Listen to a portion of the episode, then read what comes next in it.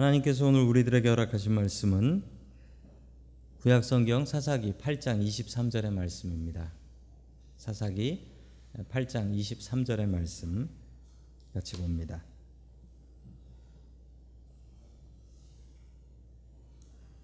우리 같이 읽겠습니다. 시작.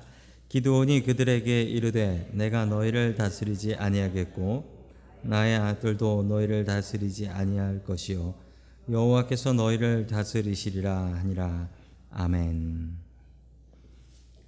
자, 우리 옆에 계신 분들과 인사 나누겠습니다. 반갑습니다. 인사해 주시죠. 예, 반갑습니다. 오늘 비 오는 금요일 저녁 환영합니다. 자, 우리 기도원에서 진도가 잘 안 나가고 있습니다. 왜냐하면 기도원 이야기가 좀 나눠야 될 말씀들이 많이 있어요. 그래서 우리 다시 한번 아, 요거 잠깐 보시고 가려야지. 자, 자 우리 첫 번째부터 한번 외워보겠습니다. 첫 번째 누구죠? 온니엘. 그 다음에 에훗. 그 다음에 삼갈. 그 다음에 드보라. 그 다음에 기도원. 네. 감사합니다. 예. 아유, 너무 잘 외우셨어요. 자, 앞으로 일곱 명 더 하면은 열두 사사를 다 외울 수 있습니다. 우리가 열두 제자도 못 외우는데 열두 사사를 외우게 생겼다니까요. 자, 오늘 기도원 마지막 시간입니다. 기도원이 믿음의 결단을 합니다. 믿음의 결단을 하는 말씀이 아까 읽으셨던 말씀이에요. 우리도 이 기도원이 믿음의 결단을 했던 것처럼 우리들도 오늘 이 시간 믿음의 결단하는 시간 될 수 있기를 축원합니다. 아멘. 첫 번째 하나님께서 우리들에게 주시는 말씀은 하나님을 왕으로 삼으라라는 말씀입니다. 하나님을 왕으로 삼으라. 기도원이 하나님의 명령에 순종을 했죠. 그래서 300명 되는 군인을 이끌고 나가서 자그마치 몇 명하고 싸웠냐면 기억하시는 분 계신가요? 13만 5천하고 싸웠습니다. 자, 계산을 빨리 하시는 분이 계실까요? 예, 그럼 한 명이 몇 명을 이겨야 되는지 450명을 이겨야 됩니다. 한 명이 450명과 싸워서 이겨야 되는데 이긴 거예요. 이긴 겁니다. 이스라엘 백성들이 감동을 했습니다. 그리고 우리 중에 저런 기도원 같은 지도자가 있다라는 것에 감동하고 그리고 기도원한테 찾아가서 부탁을 했습니다. 어떤 부탁을 했냐면 22절입니다. 같이 봅니다. 시작. 그 뒤에 이스라엘 사람들이 기도원에게 말하였다. 장군께서 우리를 미디안의 손에서 구하여 주셨으니 장군께서 우리를 다스리시고 대를 아들과 손자가 우리를 다스리게 하여 주십시오. 아멘. 지금 이 얘기는 뭐 기도원이 다섯 번째 사사니까 사사가 되어 달라라는 이야기가 아니고 이 얘기는 왕이 되어 달라는 얘기입니다. 왜 그러냐면 사사는 아버지가 사사라고 아들이 사사를 하는 법이 없어요. 사사는 세습이 안 돼요. 그런데 지금 이 얘기는 뭡니까? 장군이 우리를 다스리시고 그리고 장군의 아들이 다스리고 손자가 다스리다. 그럼 왕이 된다라는 얘기입니다. 왕으로 모셔서 이 기드온 왕조, 기드온 다이너스티를 만들겠다라는 얘기입니다. 참 답답한 얘기죠. 지금 하나님께서 왜 300명을 통해서 구원을 하셨을까요? 그 300명이 대단한 사람이라고 생각하면 큰일 나는 겁니다. 300명은 대단한 사람이 아니에요. 300명은 하나님께 300명을 뽑으신 이유는 아주 보잘것없고 아주 하찮은 이 사람들로 내가 구원했다라는 걸 보여주려고 하나님께서는 300명을 뽑으신 것이니 이 300명이 뭐 특공대니 대단한 군인이니 이런 얘기를 하시면은 성경을 제대로 읽은 게 아닙니다. 300명을 통해서 구원했더니 야 300명이 대단하고 기도원이 대단하구나. 그러면 하나님께서 기드원 빼고 300명 빼고 하나님 손으로 구원하시면 어떨까요? 그럼 더 문제가 생깁니다. 어떤 문제인 줄 아십니까? 저절로 그냥 그렇게 된 줄 알아요. 그건 더 나빠요. 그냥 저절로 문제가 해결됐다라고 생각을 해요. 하나님께서 이루시는 수많은 일들이 그래 그냥 저절로 될 게 되었겠거니라고 생각합니다. 나만 그런가? 우리가 기도하면서 이 믿음이 없으면 나에게 이루어진 일들을 이렇게 생각해요. 그냥 거저. 나만 이런가? 나만 살아있나? 나만 문제 해결되나? 이렇게 생각하기 쉽다라는 것입니다. 이스라엘 백성들은 이런 마음으로 철저히 하나님을 무시했습니다. 전쟁에 이기고 나서 단 한마디도 하나님께 감사하다는 말이 없습니다. 이런 인생 살지 마십시오. 하나님께서 우리를 위해서 수많은 일들을 이루어 주시는데 하나님 앞에 단 한마디 감사가 없다. 이건 큰 문제가 있는 겁니다. 이건 믿음 없는 거예요. 내 안에 벌어지는 수많은 기쁜 일들이 있습니다. 하나님께서 나의 응답해 주시는 일들이 있습니다. 그 일들마다 하나님 앞에 제대로 감사할 수 있기를 축원합니다. 아멘. 우리 사사기 8장 23절 말씀 같이 봅니다. 시작. 그러나 기도원은 그들에게 말하였다. 나는 여러분을 다스리지 않을 것입니다. 아들도 여러분을 다스리지 않을 것입니다. 오직 주님께서 여러분을 다스릴 것입니다. 아멘. 기도원이 기가 막힌 선언을 합니다. 이게 얼마나 기가 막힌 선언이냐면 성경에 몇 안 되는 고백이에요. 제가 신학교 갈 때 이거 요절로도 외웠던 기억이 납니다. 기도원이 아주 놀라운 말을 했어요. 자기에게 무릎 꿇고 온 백성들에게 그냥 못 이기는 척하면 그때부터 왕이 되는 건데 그 자리에서 기도원이 이렇게 얘기합니다. 기도원이 나는 여러분을 다스리지 않을 것이고 나의 아들들도 여러분을 다스리지 않을 것이고 오직 누가 다스린다고요? 오직 주님께서 다스릴 것입니다. 아멘. 이건 아멘 하셔야 돼요. 이건 이건 이건 아멘 하셔야 돼요. 아주 놀라운 고백을 하게 됩니다. 기막힌 선언을 해요. 이스라엘 백성들이 왜 이러는지 모르겠습니다. 우리가 믿는 것은 보이지 않는 것을 믿는 것입니다. 하나님은 보이지 않습니다. 그래서 하나님은 형상을 만들지 말라고 했어요. 사람들은 형상을 놓고 그 앞에 가서 절하고 그 앞에서 기도하고 싶은데 하나님께서는 절대로 내 형상을 만들지 마라라고 얘기하셨습니다.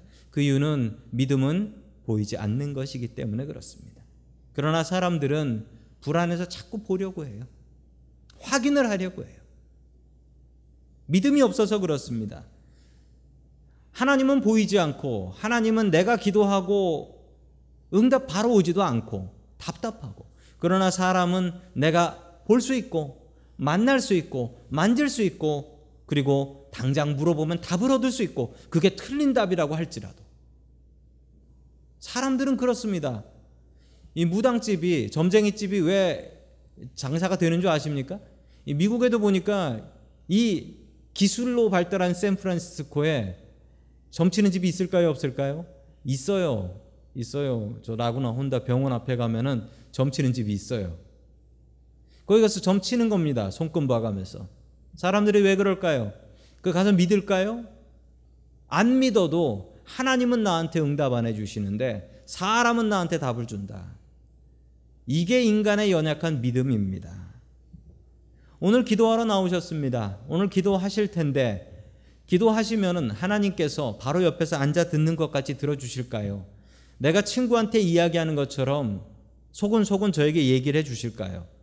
그리고 강한 응답으로 확신으로 내 마음 속에 말씀해 주실까요? 아마 그렇지 않을 겁니다. 그렇지 않을 때가 더 많아요. 그래서 믿는 게 어렵습니다. 그래도 노력해야 됩니다. 하나님을 나의 왕으로 섬겨야 합니다. 여러분의 왕은 누구입니까? 여러분의 왕은 누구입니까? 집안에서 왕은 누구십니까? 여러분의 마음속의 왕은 누구입니까? 왕은 진짜 왕을 얘기합니다. 두려워하고 무서워하고 그분에게 가서 허락받고 일하는 그런 왕. 하나님께서 무슨 명령 내리시든지 순종하십시오. 또한 하나님을 왕으로 섬기고 살아갈 수 있기를 주의 이름으로 간절히 축원합니다. 아멘. 두 번째 마지막으로 하나님께서 우리들에게 주시는 말씀은 스스로 왕노릇 하지 말라라는 말씀입니다. 스스로 왕노릇 하지 말라. 기도원은 참 대단한 말을 했습니다. 뭐 오죽 대단하면 그 말씀이 요절이 돼 가지고 이 말씀을 외우는 분들이 참 많아요. 저도 그렇고 신학교에서 이 말씀 참 여러 번 배웠던 기억이 납니다. 존경받는 사사로 기도원이 남을 것 같지요? 그런데 오늘 뒤에 이야기를 보면 기도원이 타락합니다. 타락해요. 엄청나게 타락합니다. 왜 그랬을까요? 자, 우리 같이 보겠습니다. 27절 같이 봅니다. 시작. 기도원은 그들을 가지고 에봇 하나를 만들어 자기가 사는 오브라 성읍에 두었다. 그러자 온 이스라엘이 그곳에서 그것을 음란하게 섬겨서 그것이 기드온과 그 집안의 올가미가 되었다. 아멘. 그 멋진 말을 하고 나서 이스라엘 백성들한테 어, 그런데 부탁이 하나 있습니다 라고 합니다. 그 전쟁터에서 뺏은 귀고리, 금귀고리 있죠? 그거 좀 가져오십시오. 그거 좀 걷어오세요. 라고 이야기합니다. 금귀고리를 걷어옵니다. 미디안 사람들이 금귀고리를 많이 하고 있어서 걷으라고 하니까 정말 많이 걷었어요. 얼마를 걷었냐면 1700세계를 걷어왔어요. 금 1700세계. 이게 얼마인지 잘 모르실 거예요. 자, 저도 찾아보니까 21kg이에요. 금 21kg. 1kg짜리 골드 바라고 하죠. 그게 21개인 거예요. 이 돈으로 따져보니까 지금 현재 금 시세로 one million입니다. 걷어오니까 바로 one million이 된 거예요. 대단한 거죠. 이것을 가지고 무엇을 하냐면 에봇을 하나 만듭니다. 에봇.